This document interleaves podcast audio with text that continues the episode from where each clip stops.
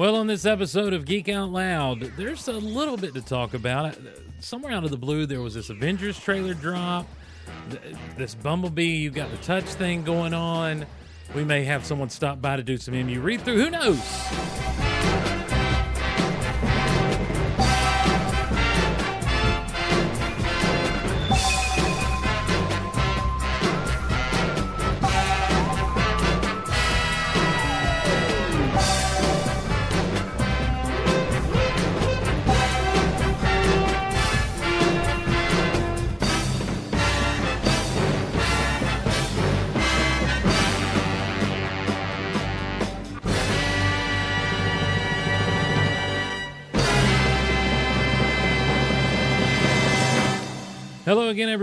Welcome to Geek Out Loud. My name is Steve Glosson. Glad to be along with you on your safe place to geek out. That's what this is all about.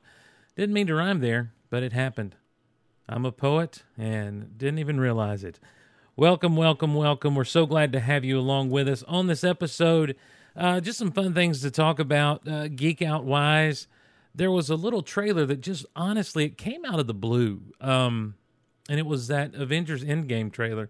And I really can't wait to kind of look at that. It's a teaser more than a trailer, but I can't wait to take a look at that and and break it down a bit and tell you kind of where my head's at as far as the MCU goes. And um, Scott Rifen and myself had planned to kind of MU read through it up and talk some Fantastic Four. Scott has run into some scheduling problems, so he may or may not be coming on. We're not sure yet. This is we are doing this live at mixlr.com slash Golaverse, and so you never know what may happen. Um, it's uh, it's it's just going to be one of those shows.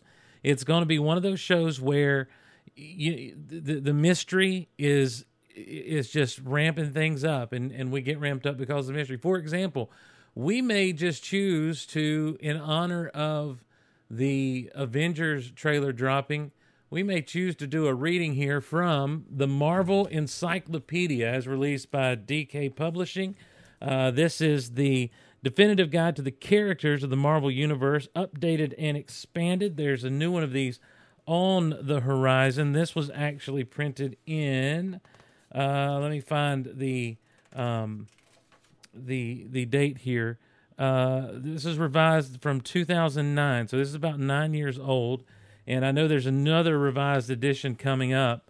So um, so get ready. You know, prepare your hearts and minds for that. So let's see. Let's do a random reading here from the uh, from the from the Marvel uh, Encyclopedia of Characters, and I'm doing a. I'm just going to do a real flip and stop, and here we go. Oh, this is an interesting one. J2. J2, his first appearance was in What If Volume 2, number 105 in February of 1998. I remember this guy. It was basically, uh, this is What If the, the Avengers had never gotten off Battle World, um, I believe. In one possible future, Zane's parents are Kane Marco, the original Juggernaut, and Sachi Yama, an assistant district attorney. They fell in love shortly after Marco renounced his criminal ways, joined the X Men, and was pardoned for his past crimes. They married, but Sachi kept her last name for professional reasons. While on an X Men mission, Marco was lost in an alien dimension. Years later, Zane discovered that he could temporarily gain the mass and power of the Juggernaut, calling himself J2. Zane joined the Avengers of his timeline and eventually freed his father from an alien sorcerer who had been holding him prisoner. This was almost like um, but in the late 90s they almost did uh, spinning out of this particular story arc. They they did almost uh, like a like a new universe kind of thing. Not a not a heroes reborn but if you remember the 80s and the new universe some of that stuff is translated into current day modern uh, marvel comics what would star brand and that sort of thing. So yeah um j2 he he tiny juggernaut juggernaut junior basically old juggy j juggy junior We'll call him Double J. So there's those that kind of thing could be happening today throughout those kind of readings. I don't have any trading cards nearby to do a random trading. Yes, I do. All right, so this is going to be geek out loud, and and it's also kind of stalling till Scott gets here. And if he doesn't get here, that's fine. Understand? Uh, I told Scott I know he's got a lot on his plate right now, and so I'm not going to give him a hard time if he doesn't show up. But we will have some fun regardless, uh, and uh, looking forward to doing that. So. Uh, before we get too deep into it, want to say uh, thank you so much for uh, all your support using the Amazon links at geekoutonline.com and geekoutpodcast.com. And uh, especially to those of you who support us via Patreon. Patreon.com slash geekoutloud is um, is is is where you can do that if you're so inclined or you're in a position to be able to help. So I want to read something that came from our friend Justin Grant, uh, Patreon supporter Justin Grant. He said, "I'll tell you one of the reasons uh, my wife and I contribute. One day it came to us that we have an absurd cable cable bill." And a ridiculous internet bill. We were being raked over the coals for packages and entertainment that did not fit our beliefs or values, and we were paying for it. At the same time, we realize we experience more joy and true laughter through the Golaverse. Plus, we get to listen and even hang out and chat with people that were into the things that we love. Really, it was a no-brainer to support the things, uh, the thing that brings happiness to our whole family. Um, so uh, he said, "Thank you for what you do. Thank you for just being you and letting the rest of us in." No, thank you. And I tell you what, that is uh, thank you for selling Patreon to me. Um, it's no one's ever kind of explained it to me that way, and and and that's super kind of you to say. And and really that's what we try to do with all the shows in the Golaverse, even though we've been kind of a it's been a weird year, you know, getting things after the big crash at the end of last year and trying to get everything rebuilt and reset and then, you know, you move into the the season of life that I've moved into toward the end of the year. It has been kind of hard kind of finding our, our footing again, but we're trying to provide you with content over at Patreon and we're trying to make it fun uh, through everything that we do. Um, you know, and that's you know, and, and, really the Patreon stuff, the, the content we provide. I mean, that's a huge thanks to people like Shaz Bazaar and Eric Chernovice and Adam Bray, um, and uh, and we've got other things in down the line that we're really trying to get, you know, up and running for Patreon. So we're we're trying not to leave you out in the cold as it comes to Patreon content. But if you are in a position to help the channel out, to help the show out, to help the network out, we'd appreciate you heading over to patreon.com slash geek out loud and uh, and and doing what you can do. And understand that uh, it is so so so very appreciated by me. I can't thank you enough for that. So one of the ways i like to show my appreciation is reading your email. So let's jump in the mailbag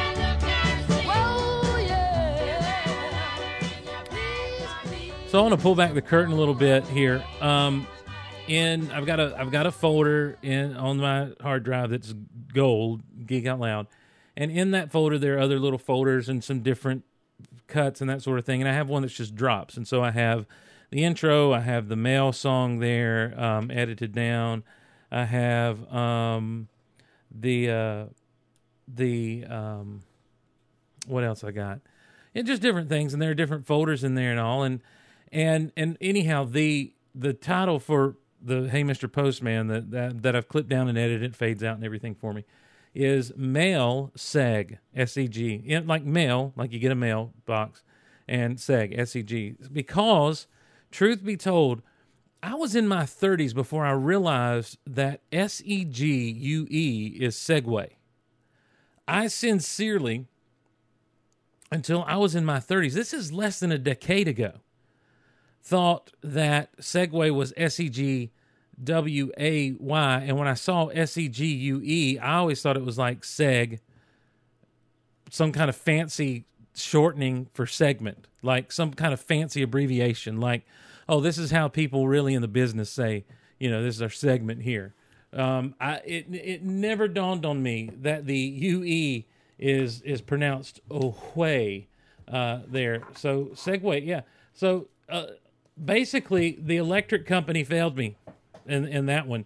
Um, I I had no idea, and I'm kind of embarrassed about that. But it hit me tonight as I was kind of putting these things down. I'm like, you know what? I didn't realize that Segway was spelled that way until I was like a grown man and should have known years ago. So as you listen to this, um, keep that in mind. Keep that in mind that the person you're listening to was a grown man before he realized that. Now, if you're just now realizing that, don't tell him, don't be Steve.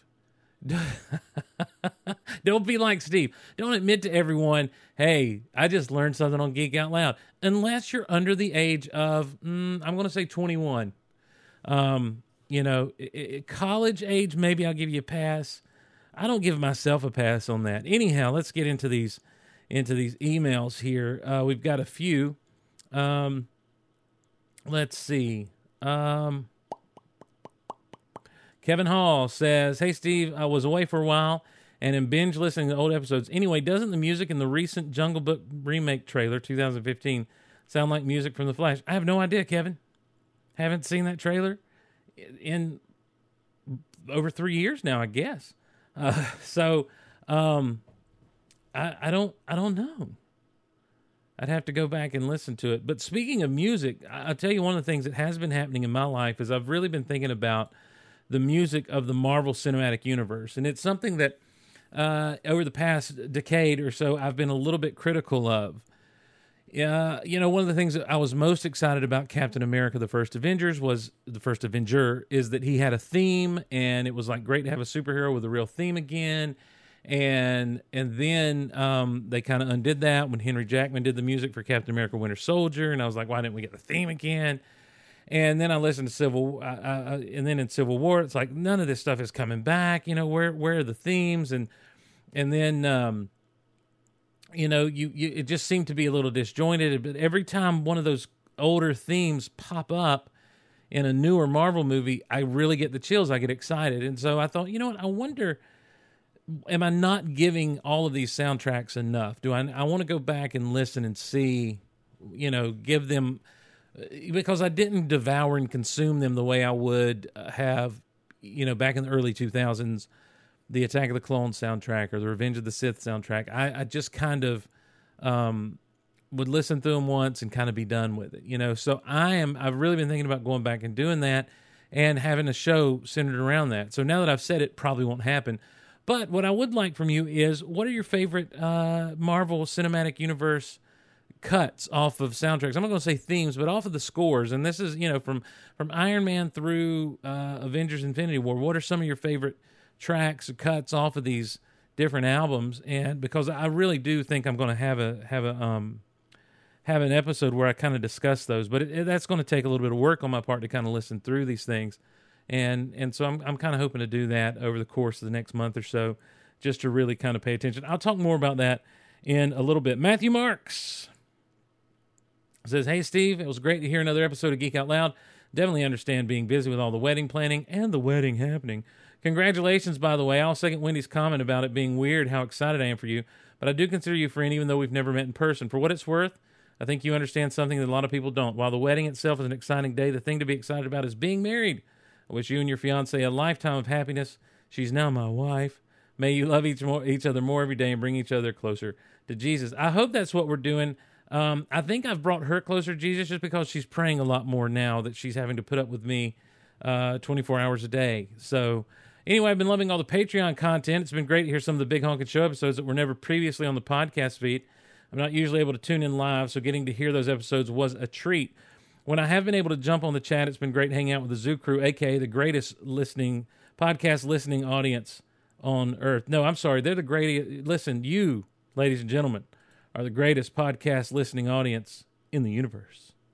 Forceology has been amazing as well. It's got me thinking about my force and how similar how it is both similar and different to the aspects of my own faith. Speaking of Patreon, have an idea for my new superpower the ability to absorb explosions and reflect them back on his enemies. This is not to be confused with my real life ability to absorb explosions, which causes my skin to turn black and fall off. Uh, yeah, lady, Ma- Matthew was involved uh, not long ago in a in a bad in, in a bad um, I, I, guess it was last year, bad explosion at work. Um, and you can read more about all that at uh, geeky, geekycatholicdad.com. Matt, I'm glad you had a good recovery, full recovery, and uh, and that is a great superpower for you. I need to. That's another thing I need to do is get that wall of fame rebuilt. We've got to rebuild the Patreon wall of fame. Brian Beatty has chimed in asking about uh, Golaverse donations to Cure. The way it's set up is we can't really set up a page that'll start up uh, until for the that week of the actual um, marathon for the Cure Marathon uh, that we do every year in January. Um, and I know you want to go ahead and donate. I would just say go ahead and donate to Cure, or um, one of the things that that have, has been brought to my attention in the past couple of years with my niece and everything is this this SMA, spinal muscular atrophy, which is um, a genetic disorder that you know needs just as much research and, and everything as as cancer does, just to help these kids that are born with it to live. Um, to be able to function and live a regular life, it's a condition where you, are genetically, like I say, it's a genetic condition where the the hormone or the gene, uh, uh, the gene that's supposed to produce protein that helps your body grow and your muscles develop mass doesn't produce that protein, and um, and so you end up with children who are born with this to different levels of severity, and so you you end up with people that have breathing issues. Most of them are never able to walk, barely able to lift arms. Some not even able to lift their heads. Um, and you know anytime they're sick it's dangerous because you know your muscles your your diaphragm and the muscles that are help you cough and and breathe and that sort of thing are weaker than they they should be because nothing is being produced right so sometimes those with SMA end up with heart difficulties and and so the the idea is uh, they're really researching ways to try to counteract the problem to to help the body produce this protein there is a treatment that is relatively new that that um, that has some positive things. But so we're looking at maybe somehow figuring out a way to uh, help uh, some SMA um, charities along too. So I would say if you go to Cure, um, you can go make the donation on your own and and and let them know that you're doing, and then let them know that you're doing this on behalf of the Golaverse Marathon that happens every year, and uh, and then we can add that to our uh, tally as we get into the, the actual marathon come January, which stay tuned for news about that as well. So thank you, Brian, for your willingness to go ahead and do that. Uh, greatly appreciate you taking part in that. Um, Jay Schmidt says, I was just listening to last podcast and heard you say you're engaged. Want to offer my congratulations to you and the future misses. May God bless you both in your marriage in the years to come. Uh, one thing I've learned over the past 19 years of our marriage is our lives are a precious gift from God and how amazing and humbling it is my wife chooses to share her gift with me. Bless you, Steve. And that is from Jay. Thank you, Jay. And uh, yes, um, I I am honored. I, I, say it all the time that my wife got the short end of the deal um, when it comes to um, our relationship. That I I really I married up, so to speak. So, um, so thank you, Jay for those well wishes. And thank everyone. We got so many well wishes over the past month, and uh, you know we got married a month ago yesterday, uh, as at the time of this recording, and uh, and it's been good, man. We had a we had a great vacation away from everything after the wedding, and and just a good time to. Uh, it was it was really nice to be able to recharge batteries and everything, and now getting into a routine together has been kind of fun, and and it's uh and and learning when and how we can do all these podcasting things is also important. But she, my wife Haley, she is big supporter of the podcast. Wanted me, you know, that's one of the things we talked about before we got married. She's like, "You got to keep doing this, right? You're going to keep doing it." I'm like, "Yeah." She's a big fan of D- Disney Vault Talk. So, speaking of which, look for the Monsters Inc. episode coming S O O N soon. And by soon, I mean those of you listening live, you'll probably see it tonight in your podcast feed. So, and then uh, not many days after that, we'll have our Finding Nemo up. So, so some good stuff happening. Um, so you want to email us? I'd love to hear from you about whatever's going on with you. There's a lot of geeky stuff happening. Aquaman's going to be coming next month, as is Bumblebee, as is uh, what else is coming next month? Uh, not mm, there was it seemed like there was something else. Creed two has happened. We do have an email about Creed 2 from Clark Wilson. And Clark, I got your email. I have not read it because it looked like it was a long email, and uh, that meant it was spoilery. And I've not had a chance to see Creed 2 yet, and I did not want to be spoiled on it. So thank you for sending that in. Hopefully, next episode we'll be able to read that, as hopefully next episode I will have watched Creed 2. But I know coming out in December, we got Bumblebee, we got Aquaman, there's the Mary Poppins deal and uh, just on the horizon, more Marvel Cinematic Universe stuff, Captain Marvel, then Avengers Endgame. And I'm really not sure. I know you got Spider Man Far From Home coming sometime after Endgame, and there's no telling what else is coming down the road. Um, so we'll, Black Panther 2, just just a lot of good stuff happening. Of course, uh, January begins the march uh, toward Star Wars Episode 9, whatever that will look like. So uh, we'll be talking about all of that, I'm sure as we merrily we roll along. Um, the email is geekoutonline at gmail.com, geekoutonline at gmail.com. This is where I need musical segues, and I forgot to pull up any extra music other than what I've got. Um, I wonder if I can do this without messing up the computer too bad here. My my computer is dying. Um, I expect that this will be the last year, and understand this computer is that I've been that I've been podcasting on is probably I'm going to say eight years old. Uh, the earliest podcasts were done on a very small machine in my church office. This this computer was built not long after I started podcasting in 2007, 2008. And uh, and so most of the shows have been done on this computer with some external hard drives being attached to it. But this thing is just it's been a beast. It really has. And in, in the past year or two, it's just gotten to where it's unreliable. So it's it's about time to take it and put it out of its misery as we pray for a new computer. So um, so if I ever try to launch a program or something, it's always kind of a, a crapshoot as to whether or not it's going to go. Um, so oh yeah, Texas Cow Patty in the in the chat mentioned Spider Man into the Spider Verse, which is interesting. It's an animated um, it's a it's an animated Spider Man movie that kind of flew under the radar with me, except for a few. I thought it was like a direct to video kind of thing, and then come to find out it's actually being released in theaters, and I'm like, what is going on? And Nick from New Girl is Peter Parker of the 616 universe and and it's kind of um it really is kind of a play off of the whole Spider-Verse story arc that went on in the Spider-Man comics last year. Um which was an interesting deal, which you know, we never really talked about. I'd like to talk there I may talk about that a little bit as we get into something later on in the show. Um so let's see here. Let me see if I can find just some fun music to to segue with. The, speaking of, it's going to be very Marvel heavy in this episode, so we might as well just play some Marvel music throughout the episode. Uh, yeah, there we go.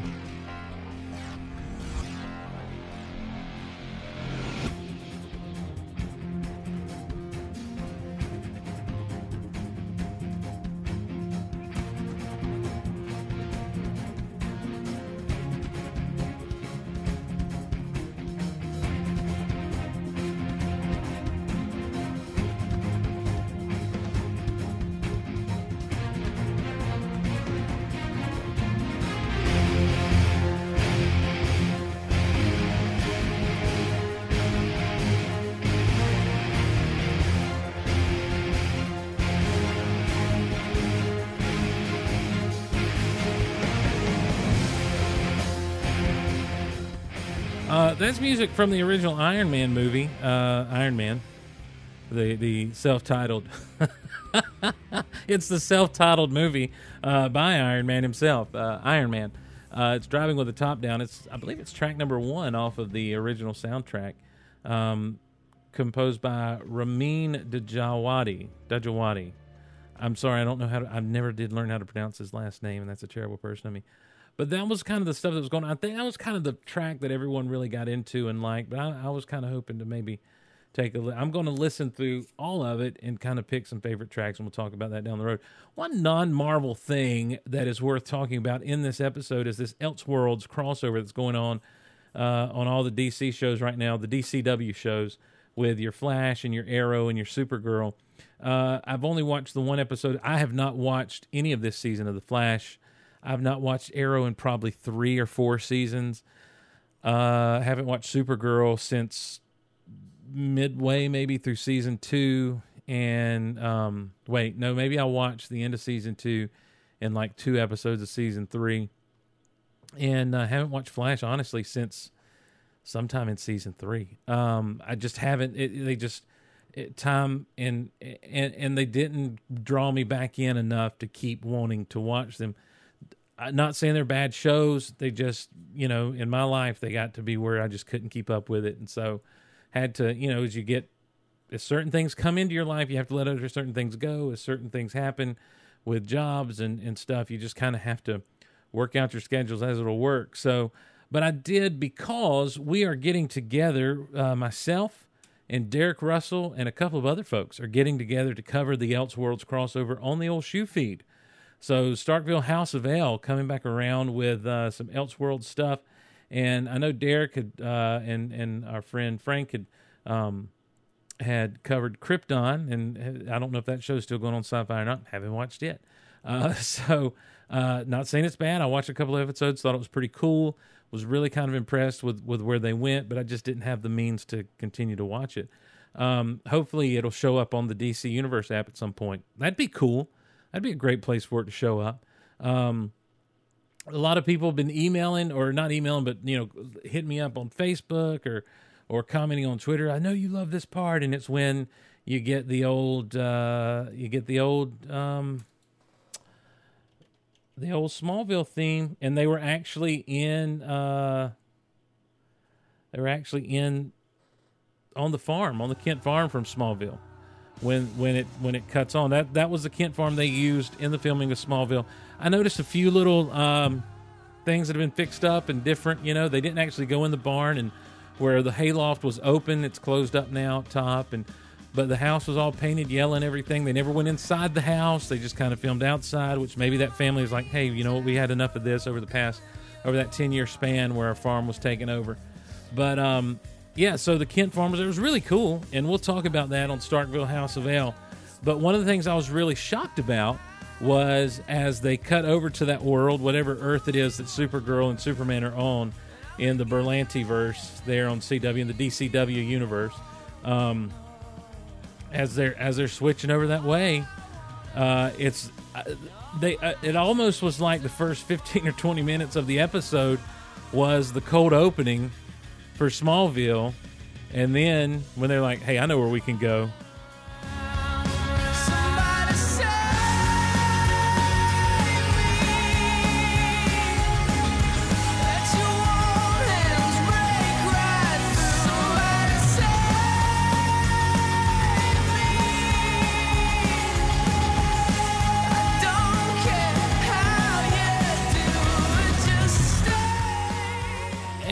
you know, I didn't roll a tear or anything. I know a lot of people are like, "Oh, I bet you know I rolled a tear. It's got me chills and everything." I thought it was really cool. I thought it was a great kind of nod back to that. Of course, a great nod to um, to Smallville, to a show that I loved for ten years. It's its full ten year run. Absolutely loved Smallville, and Smallville um, became you know one of the things that really helped me because of my uh, involvement in Starkville House of El and that sort of thing really helped me kind of get my feet solidified in the whole podcasting world. And so I'm always indebted to that show and I always loved that show. Never forget Smallville, and I won't, you know. And um but because of my disconnect with Flash and Arrow and Supergirl, I, I, I wasn't, it didn't quite like, oh my gosh, I missed it so much. Now, what would have done that for me is if they'd have crossed over to a whole new Earth and Clark would have come walking out of that barn carrying a bale of hay, and it would have been old Tom Welling, like, "Hey, what are you doing here? Who are you guys?" You know that kind of thing. But it's fine. I mean, I'm not mad that it wasn't. I mean, look, I I loved what they did. I still like uh, Tyler Hoechlin as super. Is his name Tyler? Anyhow, the guy that plays Superman, I like his Superman. I like his Clark Kent. Um, the Lois, I hadn't really interacted with at all. I hadn't known her. I was kind of surprised. We'll talk about all that on Starkville House of El. So check it out. Steric returns to talk some superhero stuff as we touch on Elseworlds and talk about Elseworlds, the the Elseworlds crossover um, on on the on the shoe feed.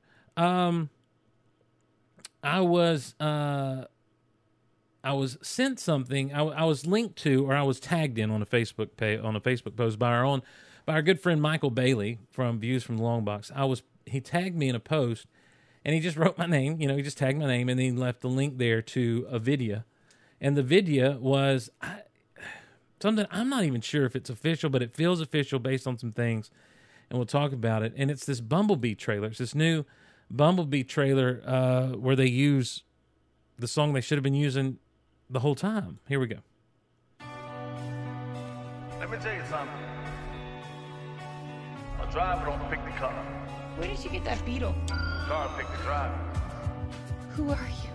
It's a mystical bond between man and machine.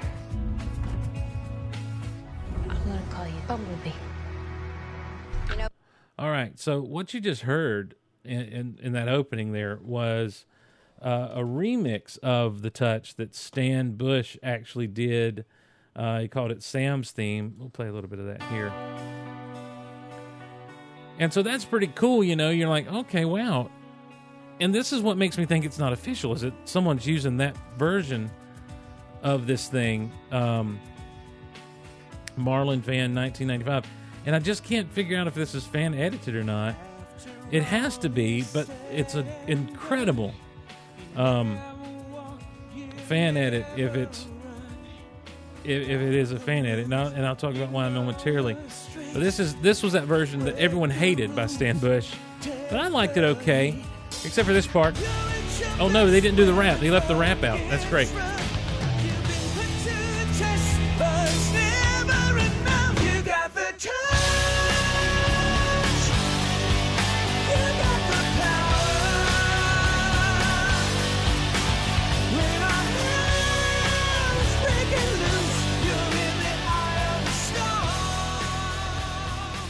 Now, in most trailers, this next part coming up, it, it's used as a gag because what plays is "Never Gonna Give You Up." You know, they rickroll him. But here, this is what takes place: is she's putting the cassette in his chest. Beat music can help you say what you're feeling. Try this. Now, right here, it showed Optimus in a, in a shot we've seen, but I've not seen this shot of Optimus like running and shooting. And there's Ravage, there's Shockwave, there's Starscream. must protect Earth and its people. We have a common enemy created on your planet. You got people out there who need you.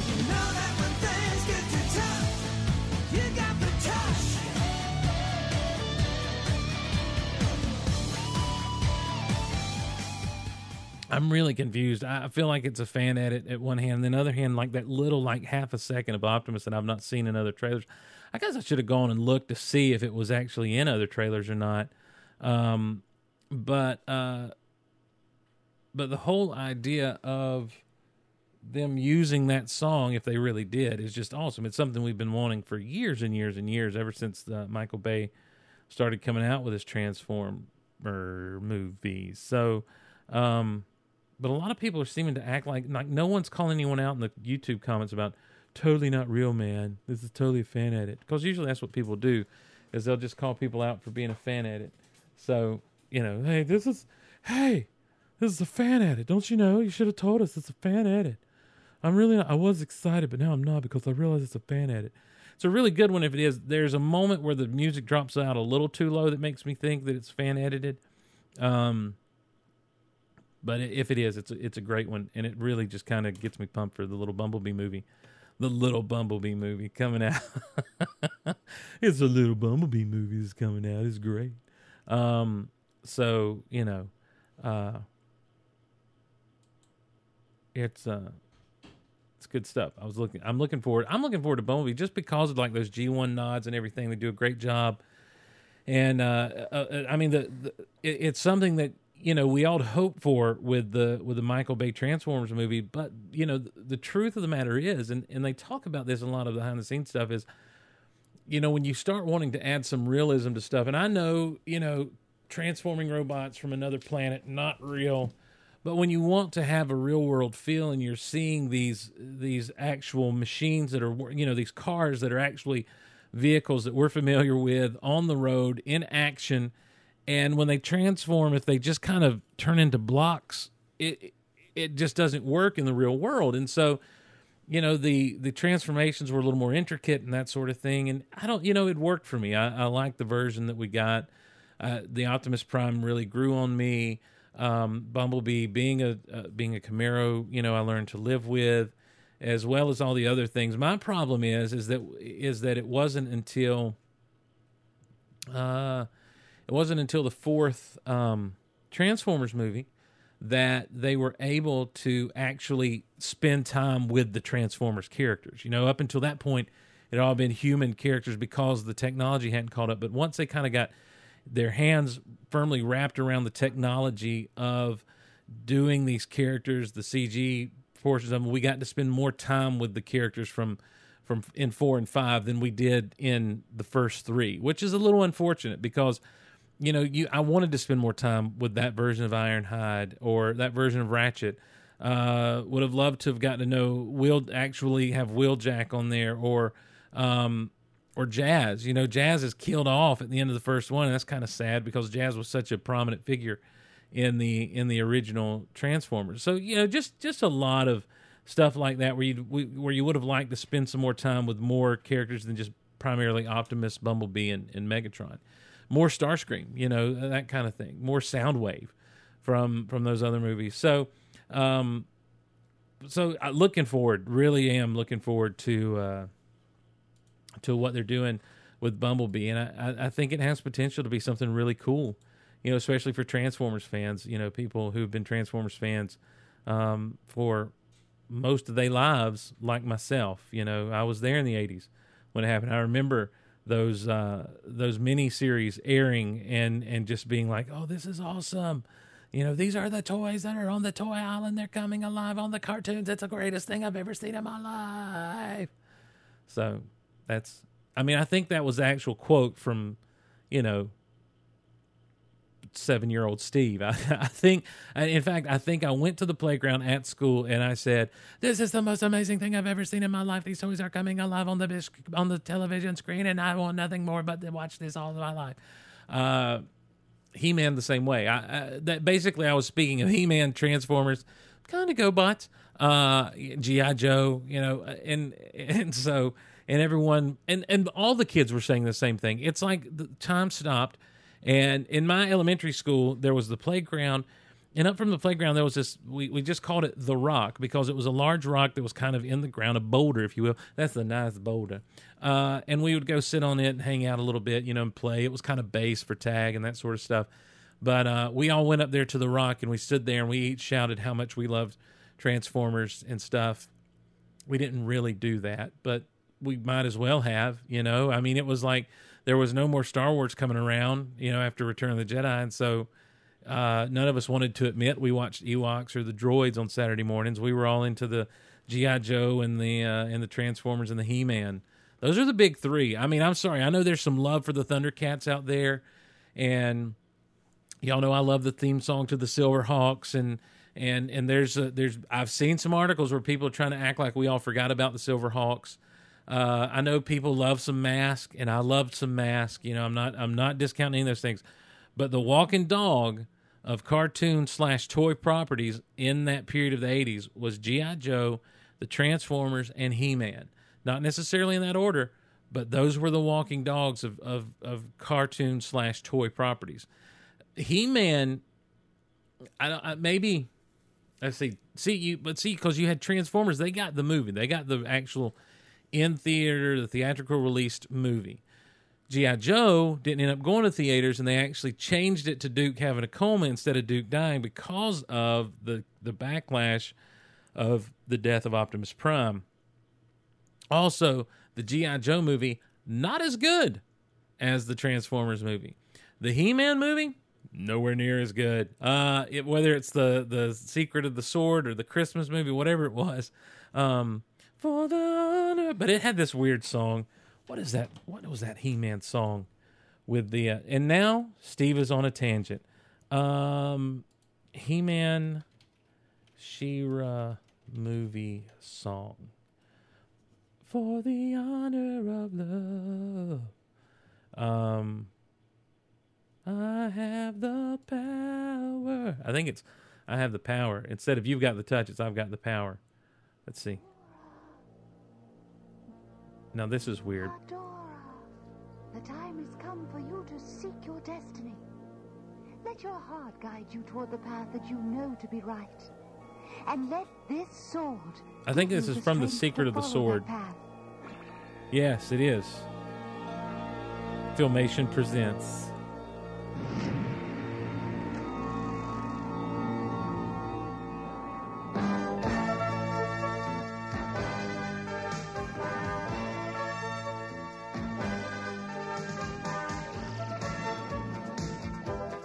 Here's here's my challenge to all my music people out there. I want us to get together and redo this song. Somewhere out there, someone needs me. And it's almost like Adam singing this thing. I walk the universe to find her. For better or for worse, beside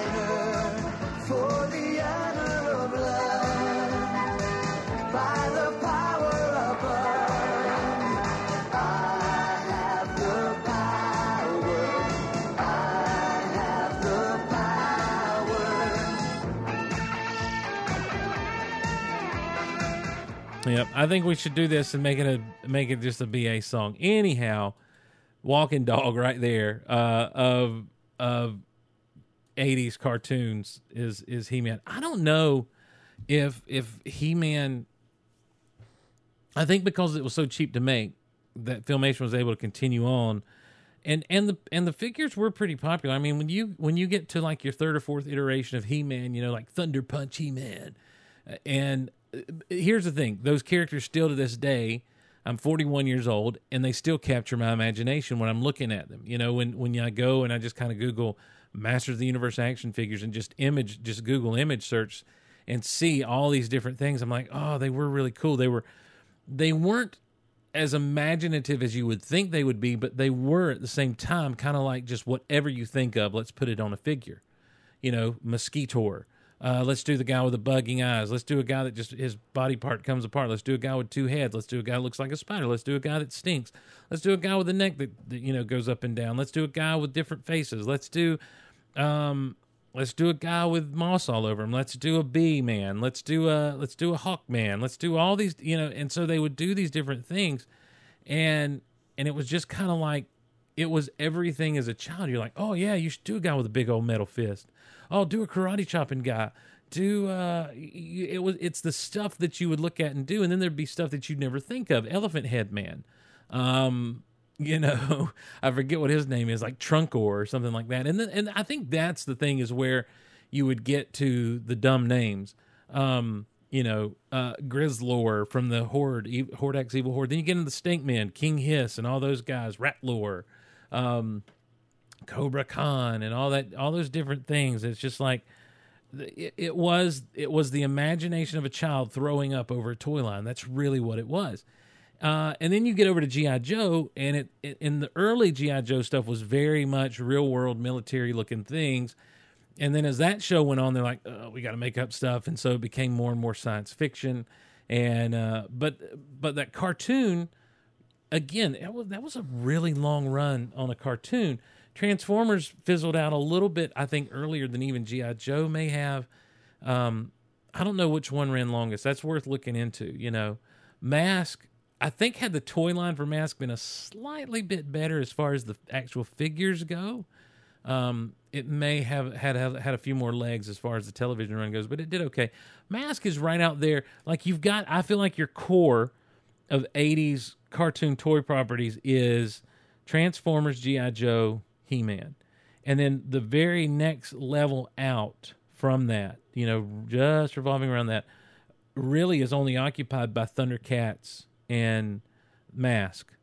Now in He Man, I include She-Ra you know those those properties come as as a set that comes together.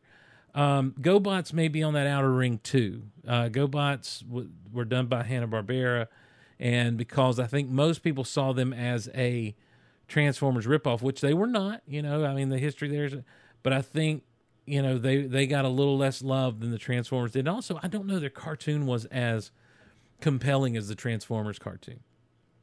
So you know, I think your core there, Transformers, GI Joe, He Man. I think on um, the outer ring there is, if if you know, if you're doing like a, a graph or I don't know what kind of graph it would be, but I think the next level down or up, depending on how you want to look at it, away from that core is Thundercats, GoBots, Mask, and Mask very much on the preface, coming very close to being part of that core uh, deal there, and then everything else just shoots out of that, like you know, like your Silverhawks, like um, uh, what were the Inhumanoids? I forget what the the name of that cartoon was. Um, your Centurions, your, you know, it's just varying levels of how unpopular they were beyond that. Your Rambo and the Force of Freedom, your Chuck Norris Karate Commandos, uh, you know, different things that they tried everything in the 80s and some th- and some stuff stuck and some stuff didn't but it was all magical. Like it was really all magical. So um anyway how did i get there? Oh transformers talking about the bumblebee thing. Um so i'm really something has happened and i'm kind of intrigued by it we'll talk about it in a minute i just found an article here let me you know? Let me go ahead and jump into this. This is from December 11, 2008, epicstream.com.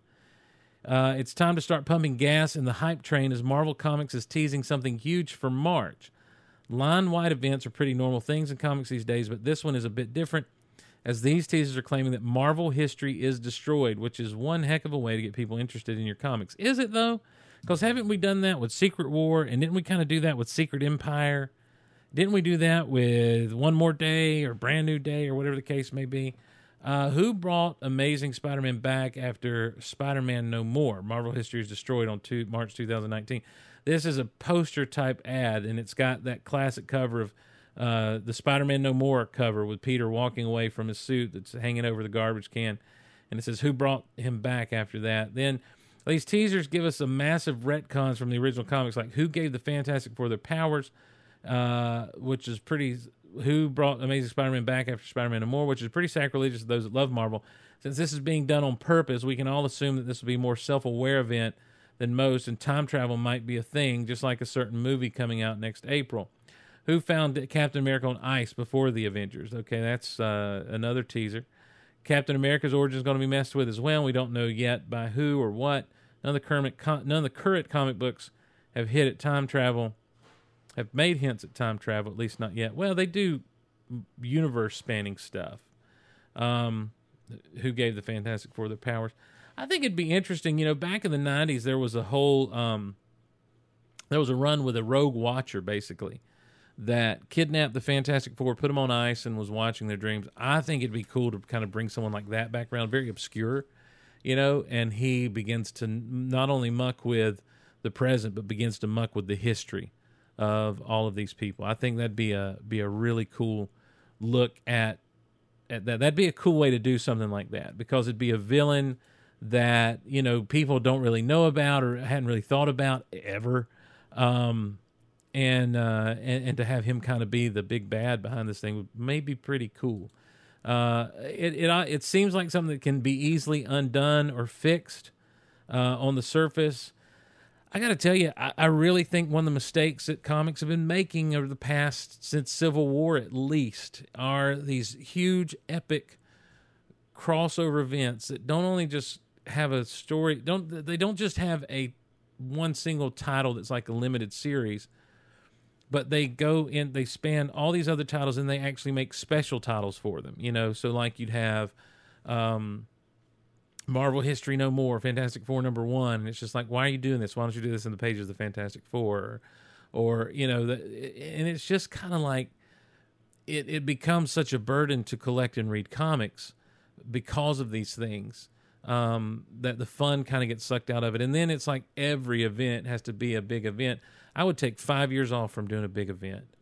And and even maybe promote that we're not doing big events anymore, you know and then people are like, oh, sure, you're not. But give them five or six years of no big events and just getting to know these characters again and letting these characters kind of just exist on their own and maybe cross over with each other, show up in each other's books once in a while, and then boom, you know, a few years down the road, do a big crossover event that's not necessarily earth shattering, earth shaking, but it's just like a big threat. They all have to come together to fight. Like, you know that that's the. it's just uh, comics have just a lot of the fun has been sucked out over the past several years, and it, because of the direness of all the situations, and the characters just become unlikable. Some of the characters have been, and I, I remember leading into the Secret War thing, uh, the, the, or the new Secret Wars thing that went on um, a couple of years back. Just reading like this whole the the whole cabal of Reed Richards and Black Panther and Doctor Strange and Tony Stark and all the, the Illuminati. I'm just like, man, none of the, I don't like any of these people, and I don't like what they've become, and I don't like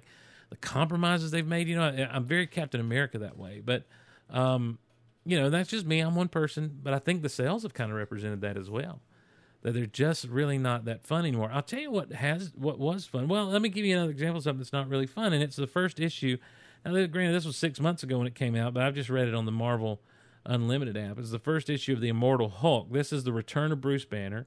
Um, he died at Civil War II. He had apparently asked Hawkeye to kill him, um, you know, if something should happen. But uh, man, this this whole thing opens up dark and and just not. Ha- I mean, not in a good way. Like it's not. I mean, it opens up with a with a little girl getting shot in in a robbery at a convenience store, and then Bruce Banner getting shot in the head before he can turn the Hulk at the same robbery in the convenience store. But night falls, and Bruce Banner in the morgue um, ends up turning into the Hulk and going after the guy who shot everybody at the convenience store. And the Hulk is smart and he's basically in the dude's face saying this was her name. She was this years old. She was 12 you know. And and then the hulk basically puts this guy in the hospital. And and you're like great he did the right thing. But man it's so dark and just you know and i don't and the hulk seems evil and bruce is like well i can't die you know it, it goes back to and so i don't know. I, I do know that at the end uh it's it's written by um let me let me pull this. It's got a quote at the beginning from uh, Carl Jung. It says, "Man is, on the whole, less good than he imagines himself or wants to be," um, and and so that's how the whole thing opens. So you you already get the fact that you know this is going to go beyond just being an anti-hero to probably being kind of an evil, uh, you know, just not a good Hulk. And so, um, it's written by Al Ewing. Uh, the the art's actually really pretty good. Joe Bennett did the art, and it doesn't look bad. It's an Alex Ross cover, you know, and Alex Ross is always great. But um, Al Ewing then wrote some stuff uh, as far as his introduction to the to the Hulk and and what he thought, um, and and what's kind of informing him writing this. And it's you know, and it's good stuff. And I and like I say, I'm going to give him a shot. Give this continue to give this because I love the Hulk, but I think this is part of the thing that's that's going on with comics these days. The Captain America title right now is just really weird. You know, it's like it's not. It's like I don't know. It, it, you just kind of read through some of this stuff, and it's. I understand you want to break down your characters to get to other things. The two in one thing in the Human Torch, Marvel two in one, has actually been pretty good. It's Fantastic Four without Reed and Sue. Uh, the Avengers new title that started about six months ago was pretty interesting. The Celestials falling out of the sky, basically.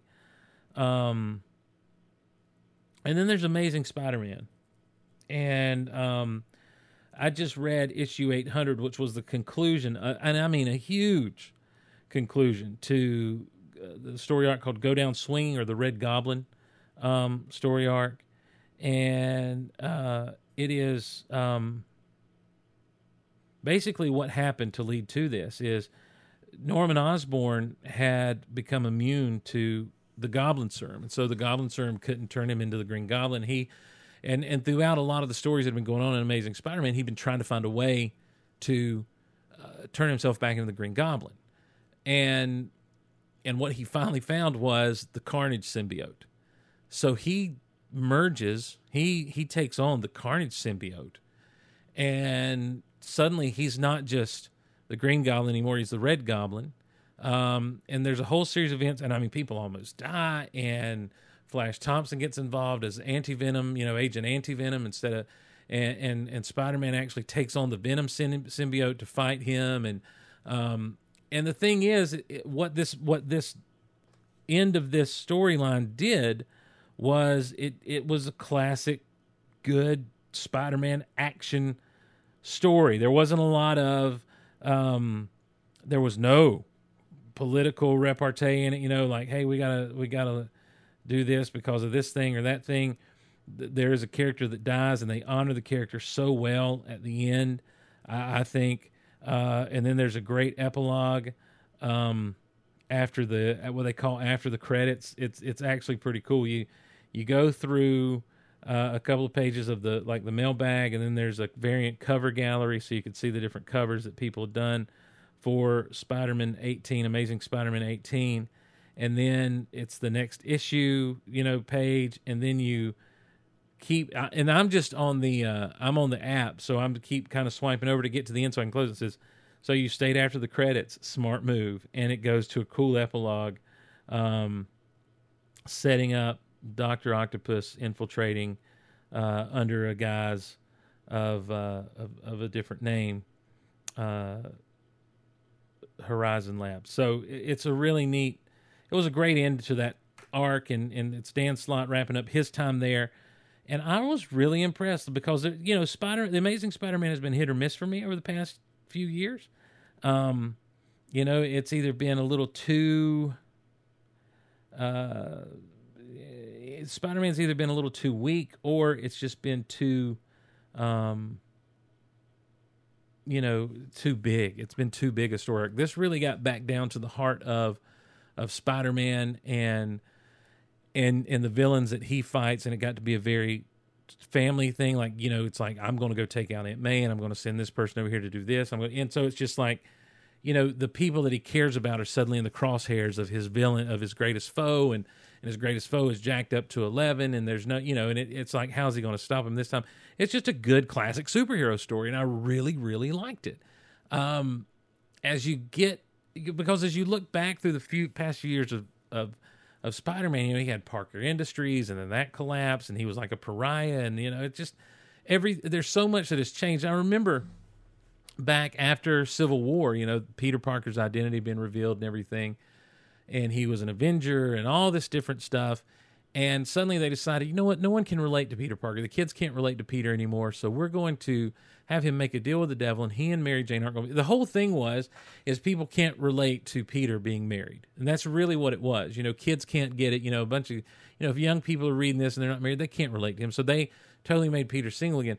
Well, on this journey into now who he is, he becomes this huge CEO of this corporation. No one can relate to that. I think fewer people can relate to that than actually falling in love and, and getting married. Even if you're single, you can kind of understand the, the natural progression of things. And I was a kid when I started reading Spider Man in, in, in the late 80s, early 90s when I started reading comics. And, and he had gotten married to Mary Jane Watson, and it was fine. And I never looked at that and said, well, I just can't relate to this guy. You know, it it added a different layer to him, but he was always kind of down on his luck, and and very seldom did he have all his ducks in a row with things. So anyway, just saying all that to say, I thought it was a great story. Um, I think they've been really trying to pull Peter back to his roots as much as possible, and uh, as an adult though and not a teenager. And and this kind of did some of that, and it's it's been some good stuff. You know, there's also been some other things to kind of set up like the 2099 universe, and um and that's been kind of fun to read through and watch. So, but speaking of Marvel, uh, there was something else that kind of dropped uh, this past week, and I, I just kind of for me. It came out of nowhere. I didn't know to be waiting for this or looking for this. It just kind of came out of nowhere.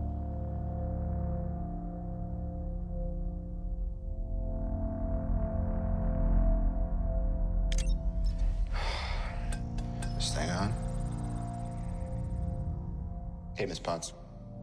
If you find this recording, don't feel bad about this. Part of the journey is the end. Just for the record, being adrift in space with zero promise of rescue is more fun than it sounds. Food and water ran out four days ago. Oxygen will run out tomorrow morning. That'll be it. When I drift off, I will dream about you. It's always you.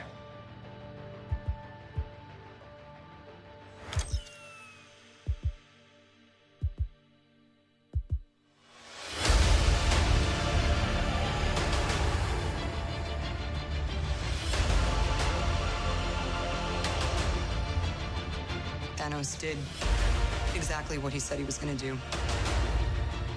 He wiped out 50% of all living creatures. We lost. All of us. We lost friends. We lost family. We lost a part of ourselves. This is the fight of our lives. This is gonna work, Steve.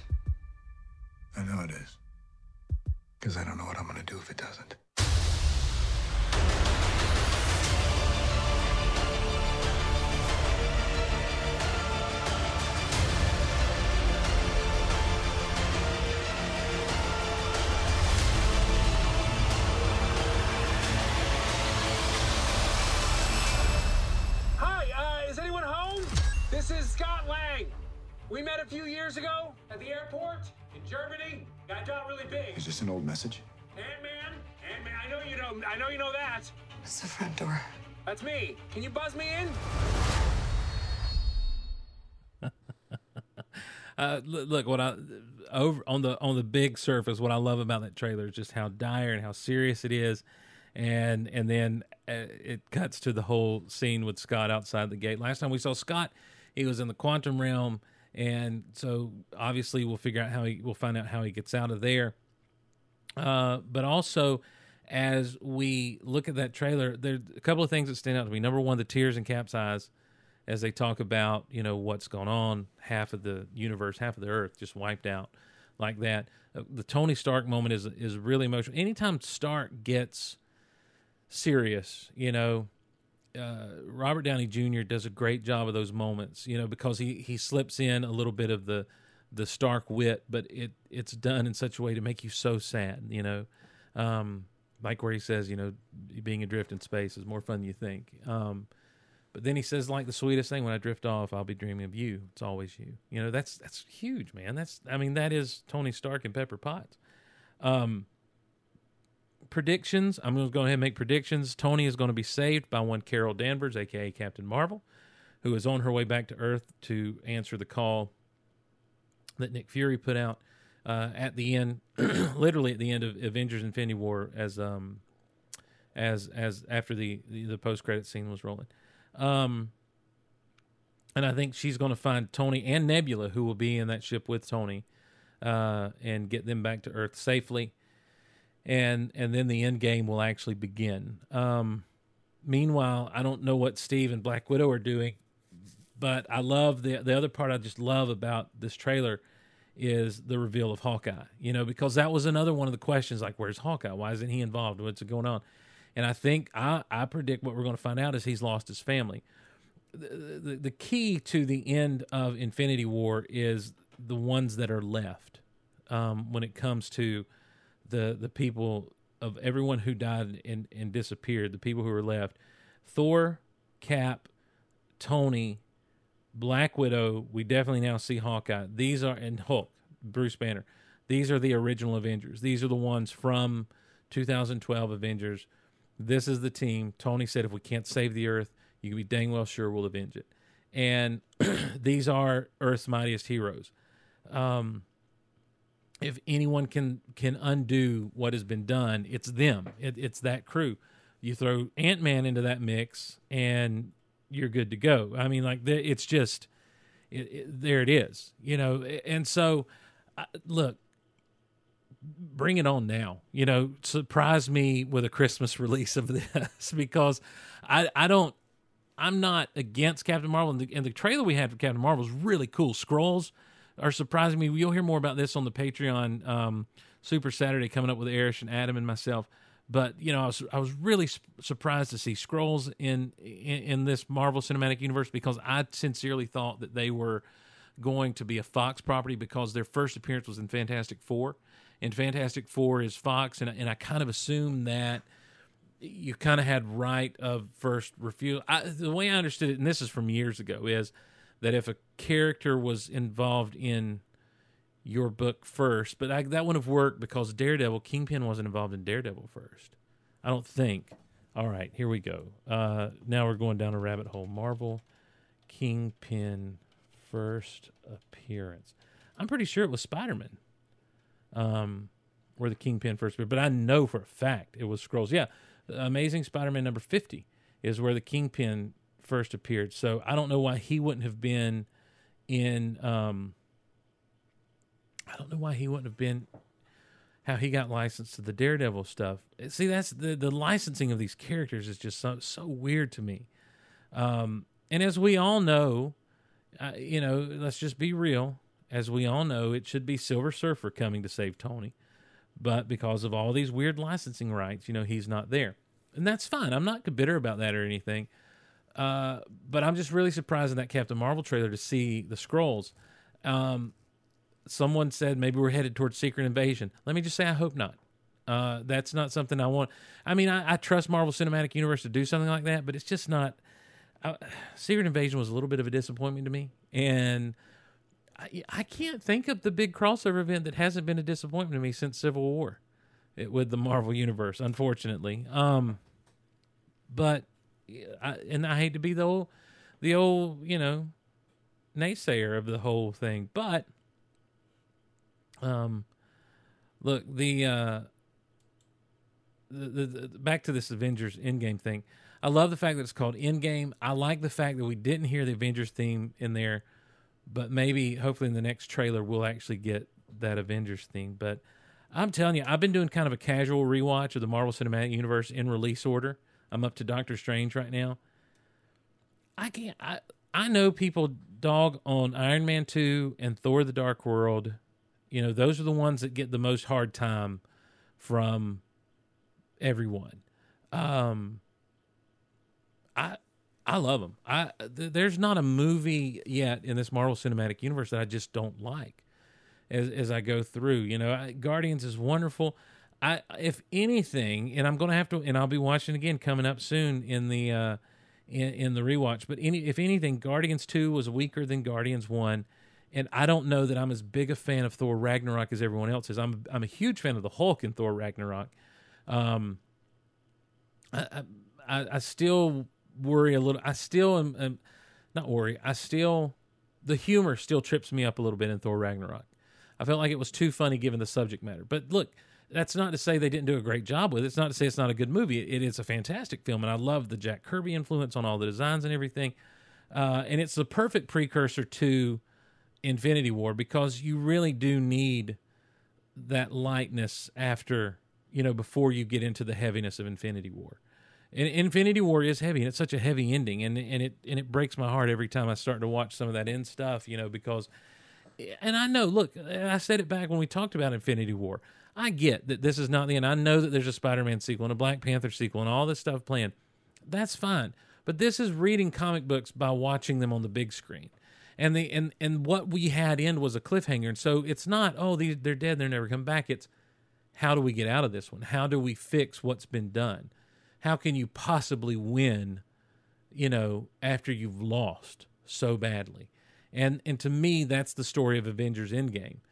And I can't I, am really looking forward to to that because as much as Infinity War was the fulfillment of a promise that was made, you know, back in 2012, in that in in the in the post credit sequence or the mid credit sequence of the Avengers, um, you know, Endgame is the promise of wrapping up completely, you know, ten years of the Marvel Cinematic Universe. And I'll be honest with you, I, you know, obviously they're not going to reboot, but man, if they did reboot and just start all over again with some, especially you know, if the Fox thing does finally go through, you know, to reboot and start over having the Fantastic Four and the X Men and just kind of redoing the cinematic, that's fine with me too. Bring it on, take my money. We'll have Marvel Cinematic Universe one and Marvel Cinematic Universe two, and it'll be awesome. And uh, especially if Kevin Feige is is in charge because he has done he has done, as some would say, the Lord's work there uh, at Marvel Studios. It has just been, I cannot, I'm telling you, cannot wait, can cannot wait for Avengers Endgame. And there's been so much said about it. I'm going to check the um about the uh, see what see what people are saying here. Chris Roulette says the worst one is still very watchable and I can enjoy myself.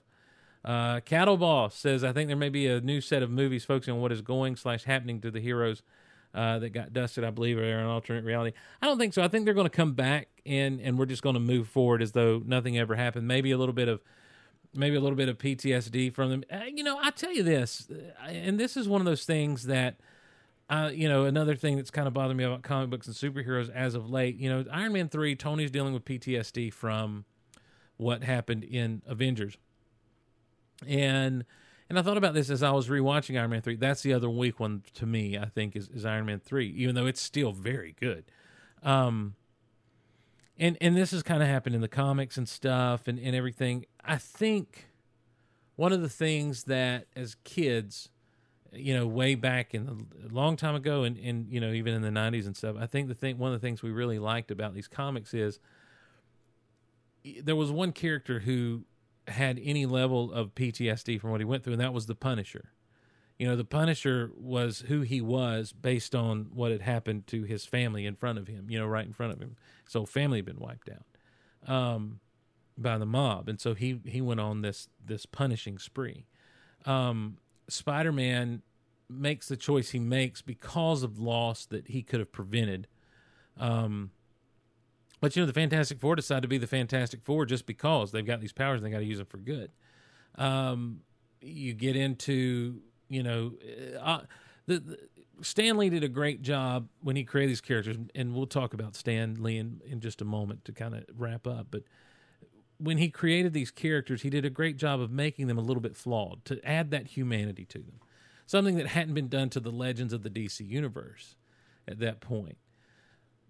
But they never focused on the flaws so much that they became detrimental and the characters became unlikable you run the risk when you try to make these things too wor- real world of um of making these characters unlikable and and and it's one of the things I thought about. You know, you never growing up, you never really dealt with characters. I'm like, oh no, that last one really messed me up, and I just got to go get some counseling. I got to do this, and you know, and I'm making bad decisions because Tony was a drunk at one point in the story. I know in the comics, my whole argument's falling apart right now in a way, but also these adventures didn't mess with these people mentally. And some people say, well, they should have, and that's one of the problems with comics. I don't think so. I think that that's where you get into your fantasy stuff, and that's where you get into the escapism of it all. And so I think you have to be careful with how much you let these things really mess up once the victory's been won. You know, I, I feel like sometimes they got to be able to bounce back because in real, in the real life, in the in the real life, if uh, if you were fighting to beat this cosmic threat and he snapped his fingers and half of life and you watch people turn to dust. Even if you fight him and come back and bring everyone back you're not going to come back from you know holding a holding a teenager in your arm as he turns to dust and says he doesn't want to go. Or watching your best friend who you thought you watched die back in the 40s just kind of disappear and vanish again. Or um yeah, or, or watching a tree just rot away suddenly as the raccoon cries over him and and then he disappears. All this stuff you know, you you don't just bounce back from that ever in your life. Um, and so, you know, you got to be careful about where you where you take the real world, in my opinion, because you know you just you want them to just buy into the adventure and the win and the victory of it all, and and win the day and and and just celebrate, uh, possibly with Ewoks when it's all said and done. Um, finally, before we close up, I, I don't think Scott's going to make it to do an MU read through, but we do have that scheduled to do, and uh, and and we're going to be looking at um, looking at those issues of the Fantastic Four done by Jack Byrne or Jack Byrne, John Byrne that we talked about. And uh, I would, uh, if you hadn't read those, I would go back and read those. And then I think the next one, he asked, he let me choose uh, where we wanted to go next. And so I said, let's do some Peter David Incredible Hulk. And um, and so uh, I would choose for that if you've got the Marvel Unlimited app. Um, I I would read. Wow, uh, Peter David didn't come on until issue 331. And at this point, uh, Hulk was gray and and he had to deal he still had some stuff some fallout from what had gone on in issues 323 and through issue 330 um, so I, I haven't quite chosen which issues to to go with yet but um, I tell you what, that's what we're going to do. So if you want to, if you want to just kind of do do a lot of reading, I would start at 323 and read, just read and enjoy, and then uh, and then when we do the the MU read through episode, um, I'll throw out which specific Peter David issues that you may want to jump into, and I'm thinking we may do the countdown story arc, which is uh, 364 to 367 and or we may actually do 372 up to 377 and um and and and get into some of that stuff there. So uh but i tell you if you start at 323 um i don't know that you can go wrong with just reading on through peter david has a one-off issue at 328 and then from there uh, it's just a couple issues, and, and you're off to the races with one of the one of the long one of the best runs in comics of all time, and that was his 13 year run on the Incredible Hulk. So uh, that's where we'll be going. But speaking of Marvel, you know, it's been very Marvel centric episode, and and rightfully so, uh, especially considering last month, this past month, we lost uh, Stan Lee. Uh, in the geek world, uh, and, and those of us who are tuned into pop culture, you, you don't need anyone to tell you about who Stan Lee was, uh, what he meant to all of us, and and just how important he was. There, you know, all of those things.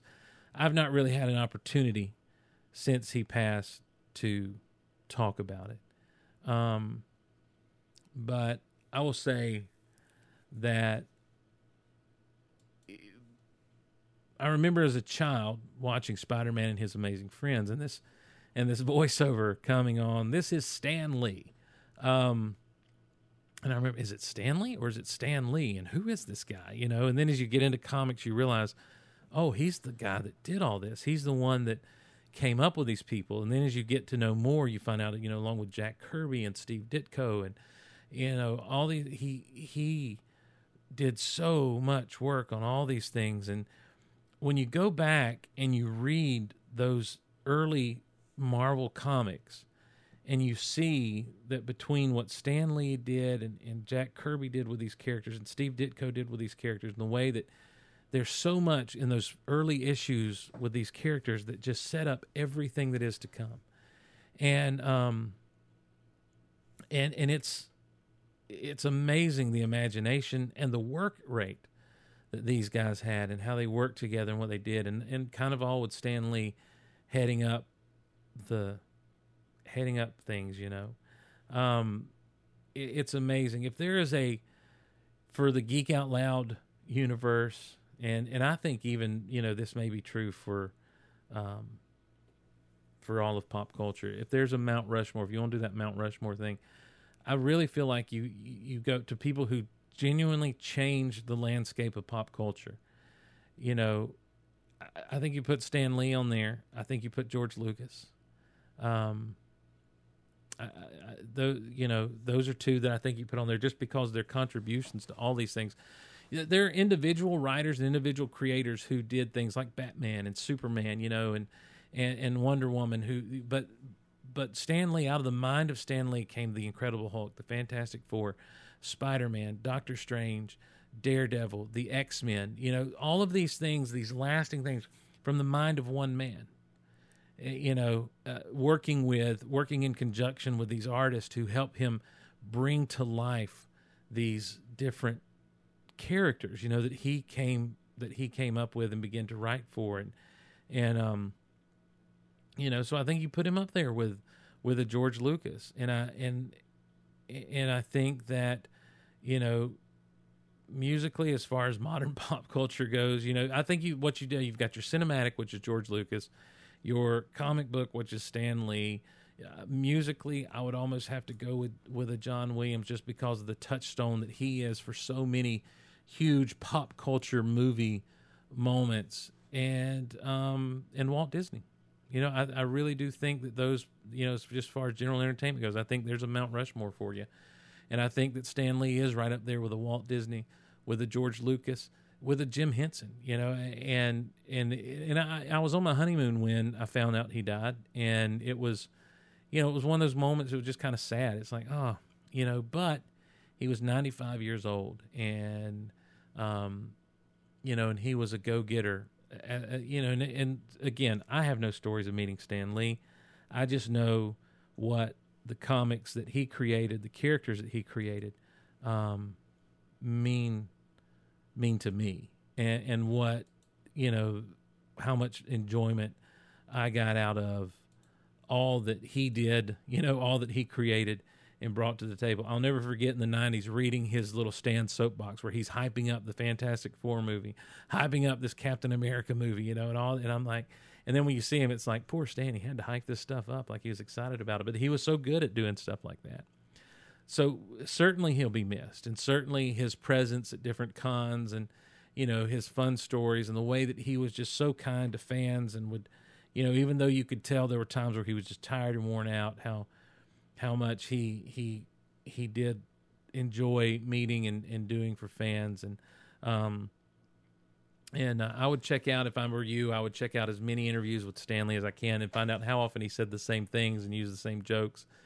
But then there are some great uh, interviews where people kind of got him to let his guard down a little bit, and he talked a little more realistically about, you know, the comic book industry when he got started in it, and and how his life went, and and what mattered to him and what was important. And it's just a, you know, it's just a great figure in pop culture to look to and and see that man, this guy did did a lot, and so he'll definitely be missed as we as we move forward in in our pop culture journey. His cameos will be missed once. Um, once that's done, you know, it's going to be it's going to be weird with no Stan Lee cameos in the Marvel Cinematic Universe. So, I guess we'll just go to Joe Quesada. I don't know. I don't know who's next. Who's next on the cameo list after Stan's gone? Maybe they'll be glad they can stop worrying about stuff like that. Um, but yeah, so sad, sad to see him go. He was 95 though, and he'd been in a.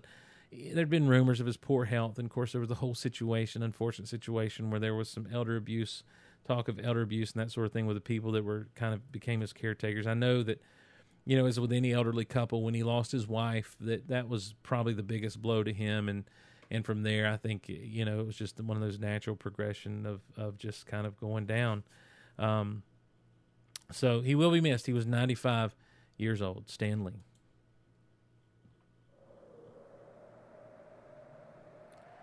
Well, that's going to wrap it up for us on the old Geek Out Loud. I want to thank everyone for joining us. The email is geekoutonline at gmail.com. Geekoutonline at gmail.com. And uh, we will. Uh, We'll continue to do some things. Look for new episodes of Disney Vault Talk coming. And if you want to support us, if you're able to support us at Patreon, you can do so by going to patreon.com slash geekoutloud and uh, we appreciate you doing that. If you can't do that, but you shop at Amazon, use those Amazon links, especially now during the holiday season, over at geekoutonline.com and geekoutpodcast.com. We will be hopefully doing the marathon in January. Right now, we're tentatively set for January 19th. It may get started a little bit later in the day than we're used to because of some other prior obligations and stuff that are taking place on that day, but we'll let you know as uh, as we move along and we get closer. But just pencil in that January 19th date as the date for our annual Golaverse Cure Marathon, and uh, and I know we always have a good time. Looking forward to the to that day when we're going to have some good times with stuff. Uh, yeah, I think that's what we got. I think that's it. I think that's all we got. So, Stranger Things 3 coming in 2019. I, I, just saw a kind of a teaser trailer for that with like the different titles of the different episodes kind of flashing up as the whole credits are coming on.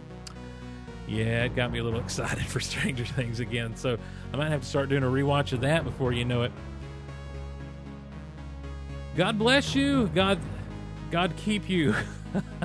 I don't know how to wrap it up. I never do. Thank you so much for joining us. Until next time, I'm Steve Glosson. We'll see you on the next Geek Out Loud, everyone. Thanks so much.